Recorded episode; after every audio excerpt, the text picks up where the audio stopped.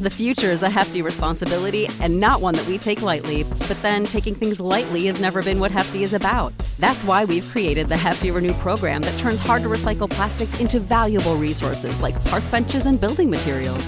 To participate, simply fill up an orange Hefty Renew bag with accepted items, tie it up, and drop it in with your regular recycling.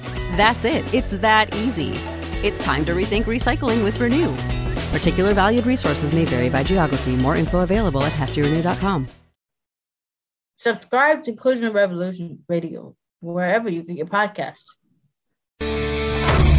Welcome to Stacking the Box. To subscribe, hit us up on Google Play or iTunes or Spotify, wherever you get your podcast. Thank you. Here is Stacking the Box.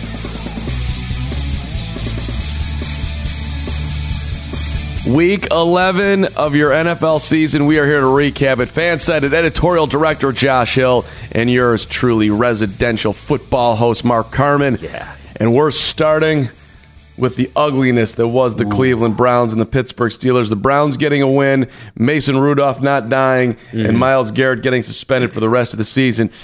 How long? How long should it be? It's, we shouldn't joke about it. How long should Well, you, I mean, what do you mean? Don't joke about it. Like Mason, Mason Rudolph didn't get decapitated. Like what M- Myles Garrett did is inexcusable, and it was 100% a violation of the agreement that players have that what they're about to do is violent. The sport is violent, but swinging your helmet at somebody is egregious. You can't do that. But it's also not the worst thing we've ever seen on a football field. It's appalling. It's shocking, but the pearl clutching was intense. With this. I, I so you're saying, well, boys will be boys. Two game suspension, no big deal. Let's move along, team. No, I'm saying that uh, suspending him for the rest of the season is valid. You can do that because you need to send a message that this isn't okay. But it's also not as though he has a history of doing this. And that's not to excuse what Myles Garrett did because there's no excusing what he did. But he also didn't, you know, decapitate Mason Right, Rudolph. And right. Mason Rudolph wasn't even particularly incapacitated. No, he to whacked him and right he there. went right back at him. Yeah. So it was ugly. It has no place in the game.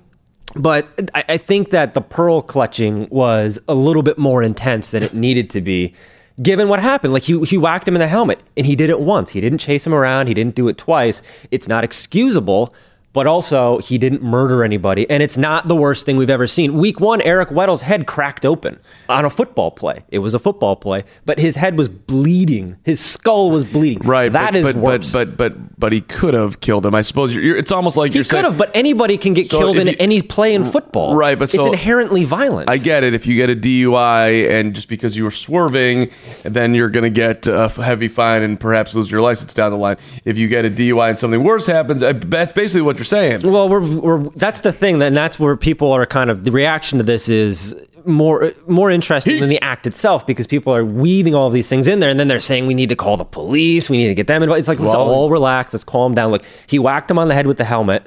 It happened. It was disgusting. It was shocking. But it wasn't the most appalling or the worst thing that we've seen in football in the last 10 years. It was shocking, no doubt, though. Uh, yeah, I, I, I'll be honest. I wasn't even that shocked. Felt like a normal, crazy Sunday in the NFL to me. Well- a little bit over the top, but eh, hit him in the head of, with a helmet.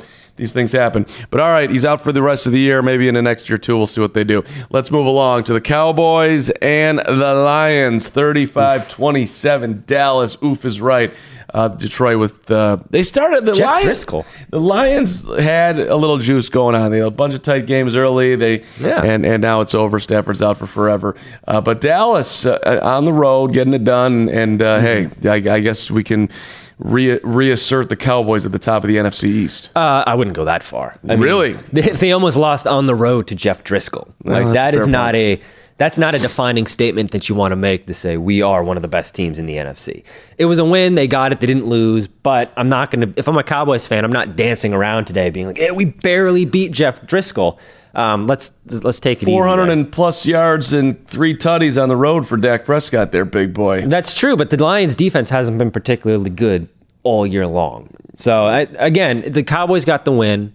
We're not going to take that away from them, but this wasn't some sort of statement win that we're going to look back in in January and say, you know, that game in Detroit, that was the turning point in the season. All right, it- it's really not. All right, fine. I overstated it, but with the Eagles losing and the Cowboys winning, That- I feel that like does help that- them, that's, that's just how kind of I'm looking at it. But you're right. It was not.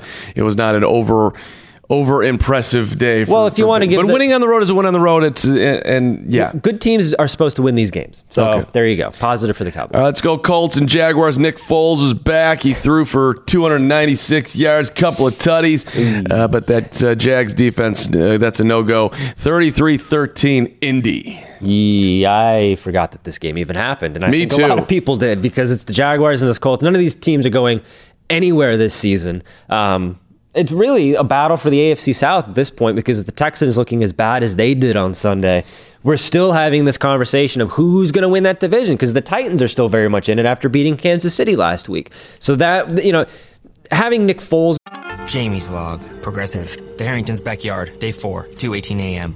I've been camping outside the Harrington house for four days now, proving that Progressive has 24-7 protection. Mr. Harrington says I don't need to do this, since Progressive protects 24-7 is a pretty easy concept to grasp, but I'm gonna stay and prove my point.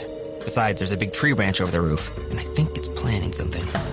Progressive doesn't just offer a great price when you bundle home and auto. We offer round the clock protection. Just not literally from Jamie. Coverage from Progressive Casualty Insurance Company, affiliates, and third party insurers and subject to policy terms. Bundle discount not available in all states or situations.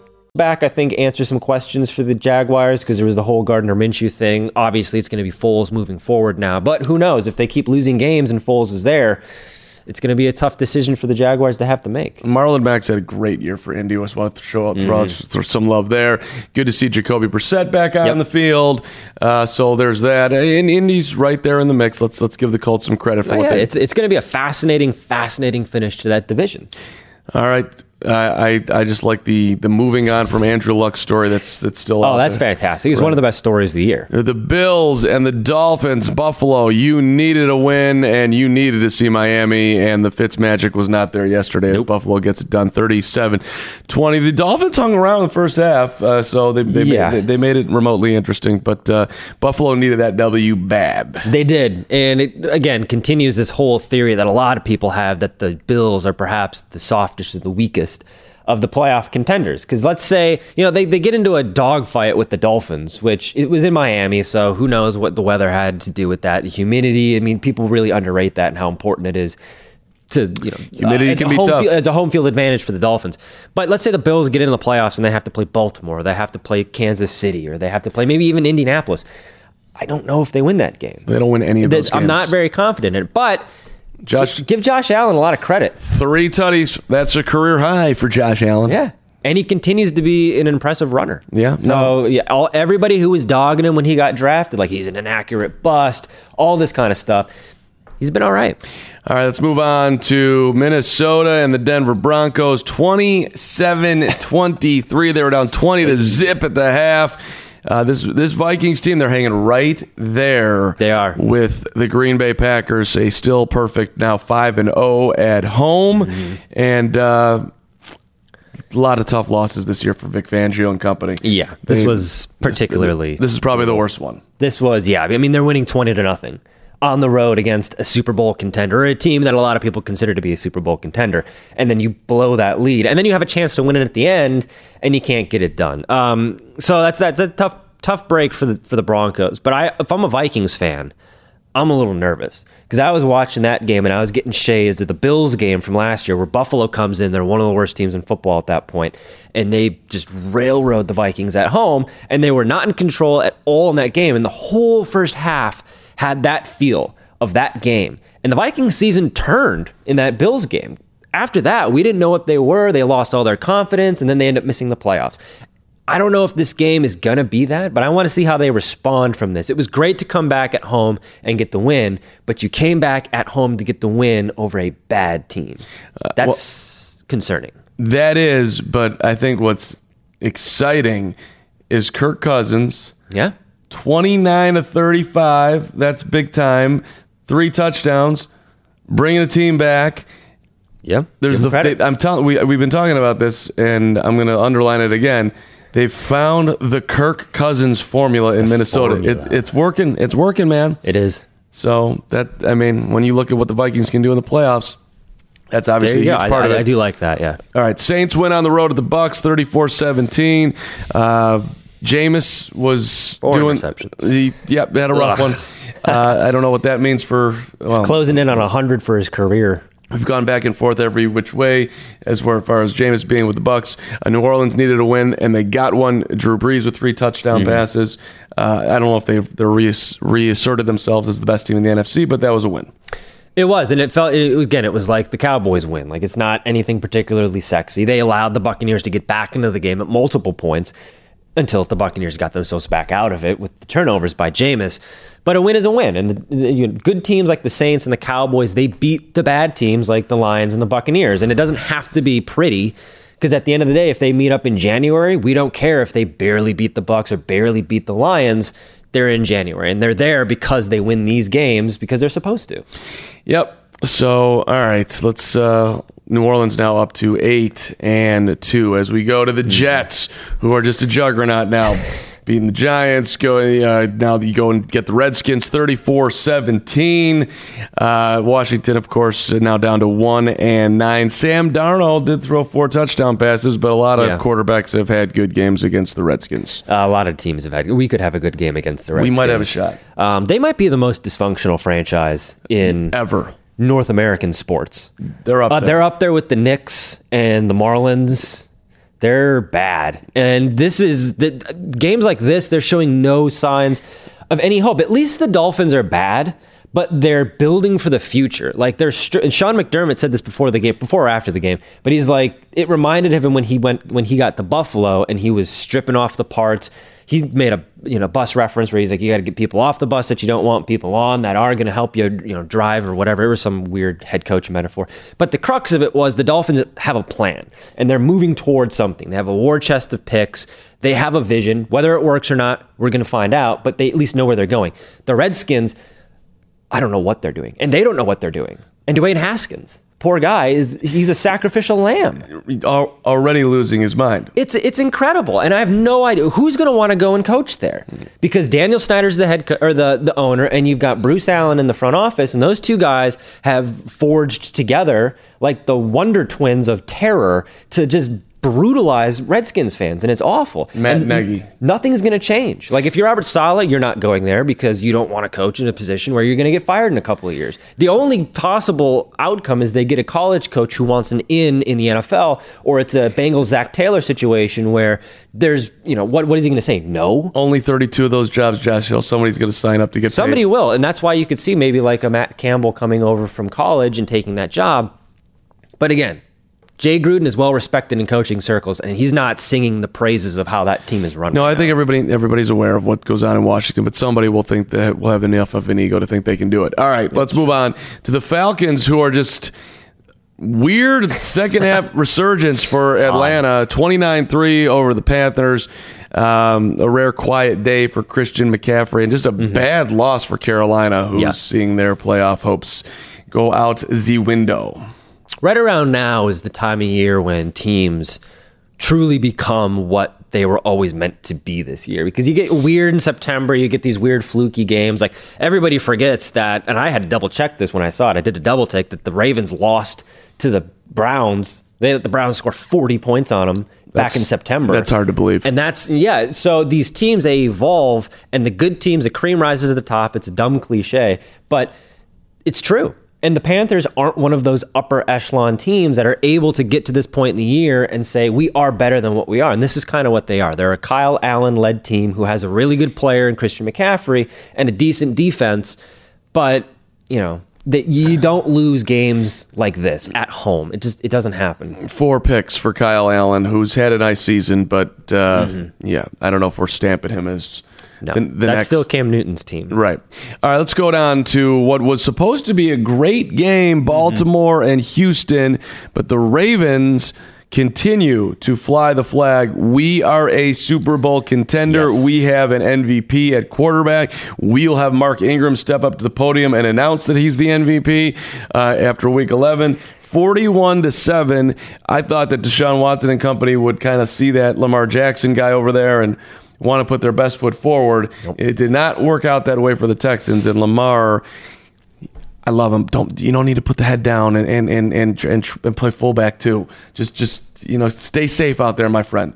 But another impressive day. Yeah, the uh, the Baltimore Ravens should be your favorite team in football right now, and Lamar Jackson should be your favorite quarterback at the moment because they're incredible. And we are running out of reasons to say that they aren't Super Bowl contenders. Specifically, we are running out of reasons to say Lamar Jackson's not an MVP. Like if you're sitting there right now and you're saying "Well, he's a running quarterback, he can't pass, they're going to lose because he can't pass. Um, they haven't lost in September. And who cares if he can't pass? Because the team is constructed around his strengths. And that's why John Harbaugh is such a genius, because he's he and the front office have gotten together and said, look, we're not going to make Lamar Jackson something that he's not. We're not going to force a square peg into a round hole and say, you have to be a passing quarterback. You have to be this traditional old man type of quarterback, because that's the way things have always been they've built that team around him. They have a rough and tough running game with Mark Ingram. It's it's incredible what they've done, and the defense. The defense is one of the best defenses in football. So I'm really, if you're out there right now and you're saying, oh, they're not going to go into Foxborough and win, or they're not going to go into Arrowhead and win, um, you're not watching football, is what you're saying if you're trying to make that argument. Last year, his completion percentage was at 56. This year, it's at 66. Th- this year, I said I'm at 58 last year and 66 this year. And it continues to come up week by week. So it's not like, Yeah. it, it doesn't look like Joe Montana or whoever you want to pick in his prime, but it's not like it's not effective as far as him throwing the football and running the football is. Uh, I mean, there's nothing you can watch on, on a football field right now that's that's more exciting than when he gets loose, which No. just happens all the time. Uh, and that defense, man. It's incredible. So. Uh, Baltimore 100% in the obviously is is in the mix to take the whole damn thing. 49ers get to their ninth win on the year, 36-26 over the Cardinals. Uh, Arizona hung around. This was a game for a long, long time, and and Garoppolo had a good day. Threw through for four touchdown passes, and uh, the Niners get a win at home that they clearly needed too, as they're trying to be one of those top two seeds in the NFC. Yeah, I was wondering what was what Jimmy Garoppolo was going to look like once the defense kind of came back to earth a little bit, and they're going to come back to earth because they have some tough games coming. I mean, they they play the Ravens in a couple weeks, the aforementioned Lamar Jackson. So that defense is going to come back to earth. It's not sustainable. We've seen that throughout the history of football. It doesn't mean that they're going to go to the other end. And they're going to become the worst defense in football, but they're going to level out a little bit, and the onus is going to fall on Jimmy Garoppolo and this offense, this Kyle Shanahan offense, which is supposed to be what was bringing them to a Super Bowl. Now it's put up or shut up time. And this is fine because Garoppolo has had time. The defense has bought him time to ease back into his, this role after the ACL injury and to figure things out and to get comfortable again. And yesterday it looked like he was he's he's easing right back in. So if both of those things can fire at the same time, the 49ers are going to be dangerous. Let's move on to the Raiders and the Bengals. 17-10. Oakland gets their sixth win on the year. And uh, the Bengals are now oh The Bungles. the Bungles oh and ten. Uh, well, I I I I, I think we got to tell us say uh, hey look Jon Gruden Yeah. uh, I don't want to go too far on a win over the Bengals but you're six and four people didn't think that you were going to get to six wins and you're right there as far as a playoff contender which is a hell of an accomplishment and somehow some way that Khalil Mack deal doesn't look nearly as bad so If the Raiders make the playoffs, Yeah. is Jon Gruden coach of the year? So the Raiders make the playoffs. They're going to get a Bears pick that's going to be It's going to be a top 10 pick. could be a top ten pick. I mean, he's That's dancing. incredible. It really is. Just like, and from how much of a joke they were in the offseason with the hard knock stuff and the Antonio Brown stuff to where they are now. Forgot about Antonio Brown. And that's the thing. Gruden is a good coach. And we even go back to last year, all the jokes that we were making about him and how the game has passed him by, which were all valid criticisms at the time. But to his credit, Gruden has responded and he's reminded us that he is one of the best head coaches the last 30 years in football. And I would I think there's an argument to be made that he's the coach of the year, just the way that he's turned the Raiders around from what they were to what they are now, which is, you know, they may end up winning the AFC West. That is not a crazy statement to make, which was a crazy statement to say in the offseason. If you said that in the offseason when you're watching Hard Knocks and the Antonio Brown clown show, and you're sitting there saying that the Raiders are going to win the AFC West, you'd laugh me out of the room. But now here they are. Well, they're they're certainly there, and they'll have a chance to beat Kansas City and do it. We'll we'll Yeah. see what happens in a couple of weeks. All right, Patriots and Eagles, 17-10. New England got crafty. Julian Edelman throwing touchdown passes Mm-hmm. to uh, wide open receivers. That was a hell of a call. And uh, hey, New England is uh, nine and one. That was that was a game that was on the table to potentially be a loss playing the, the Eagles, uh, you know, in Philly, but it, it didn't go that way. And Belichick does what Belichick does, getting his team a win. And hey, one win away from another 10 win season for New England. Yeah, I mean the Patriots are right now. I would say the best team in the AFC just because they have Belichick and he can throw together a game like this. The Ravens are a one B, I would say, to the Patriots. But you know, you look at games like this where people assume after they get beat by the, the Ravens that they've been exposed, that the defense isn't as good as it was. Brady doesn't look particularly good this year. I mean, there's a reason that they got tricky with the Edelman touchdown. It's because Brady has looked bad, and that's Well, well, one thing that nobody wants to talk about. He had open receivers in the end zone where, where in the past that tight window that's in there, and Yep. he's just the juice is not quite the same uh, coming off that arm. No, and it reminds me a lot of Peyton Manning's last years in the league, where he just lost a little bit off of his fastball, and all of a sudden he's just another guy. And I mean, this happens to everybody. It happened to Favre. It happened to Montana. It's happening to Brady now. It's going to happen to Rodgers. One day in the future, it's going to happen to Mahomes. This is just the nature of football. But Belichick finds a way to win. And that's the most important tool that the Patriots have. It's Belichick. And we saw that yesterday against the Eagles. What happens when he can out scheme a team? And it wasn't a pretty game. It wasn't a, you know, blowout or anything like that. It was 17 to 10. And the Eagles were in it right up until the end. But ultimately the Patriots get the win. And Belichick is the reason for that.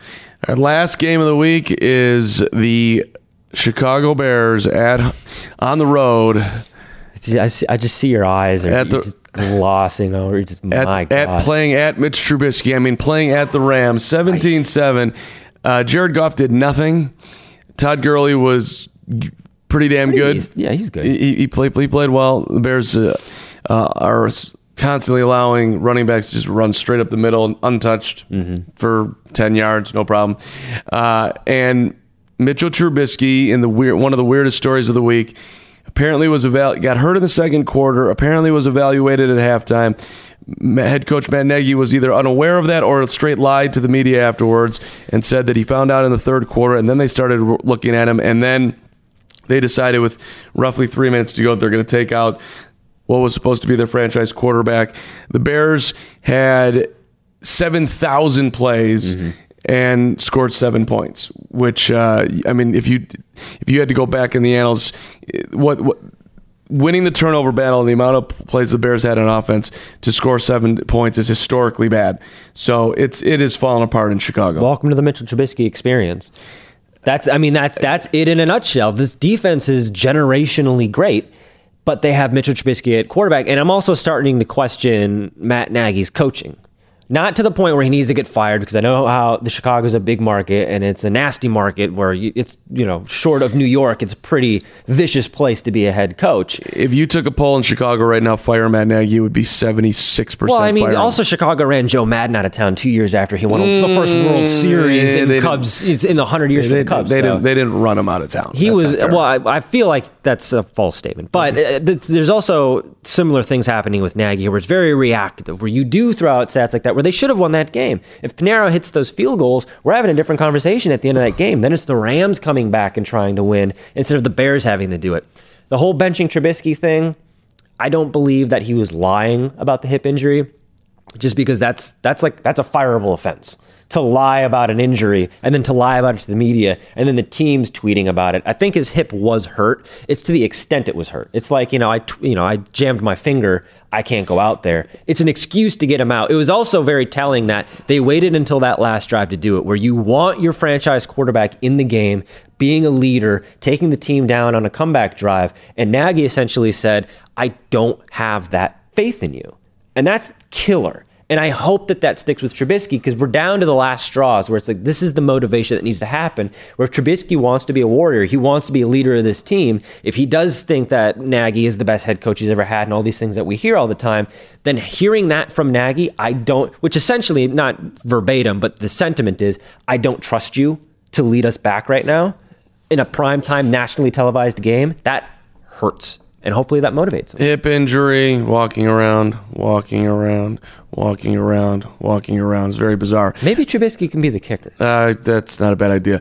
All right, that'll do it uh, for the Week 11 wrap up as uh, the story of the week On the field, Lamar Jackson, unbelievable. The story of the fa- week off the field, and still it happened on the field, Myles Garrett and the Cleveland Browns. Josh Hill, our editorial director, week 11 in the books. This podcast is brought to you by Fansided. Join our community of over 300 sites from sports to pop culture and everything in between.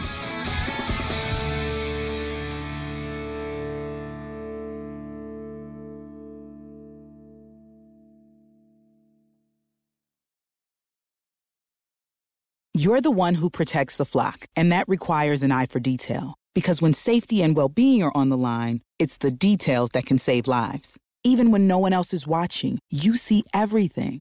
Grainger gets you, and we're here for you and all the ones who get it done with a wide range of safety products and solutions, plus board certified safety consultants here to answer your questions. Call, clickgrainger.com, or just stop by. Grainger, for the ones who get it done.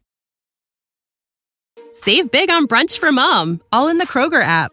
Get 16 ounce packs of flavorful Angus 90% lean ground sirloin for $4.99 each with a digital coupon. Then buy two get two free on 12 packs of delicious Coca Cola, Pepsi, or 7UP, all with your card. Shop these deals at your local Kroger today or tap the screen now to download the Kroger app to save big today. Kroger, fresh for everyone. Prices and product availability subject to change. Restrictions apply. See site for details.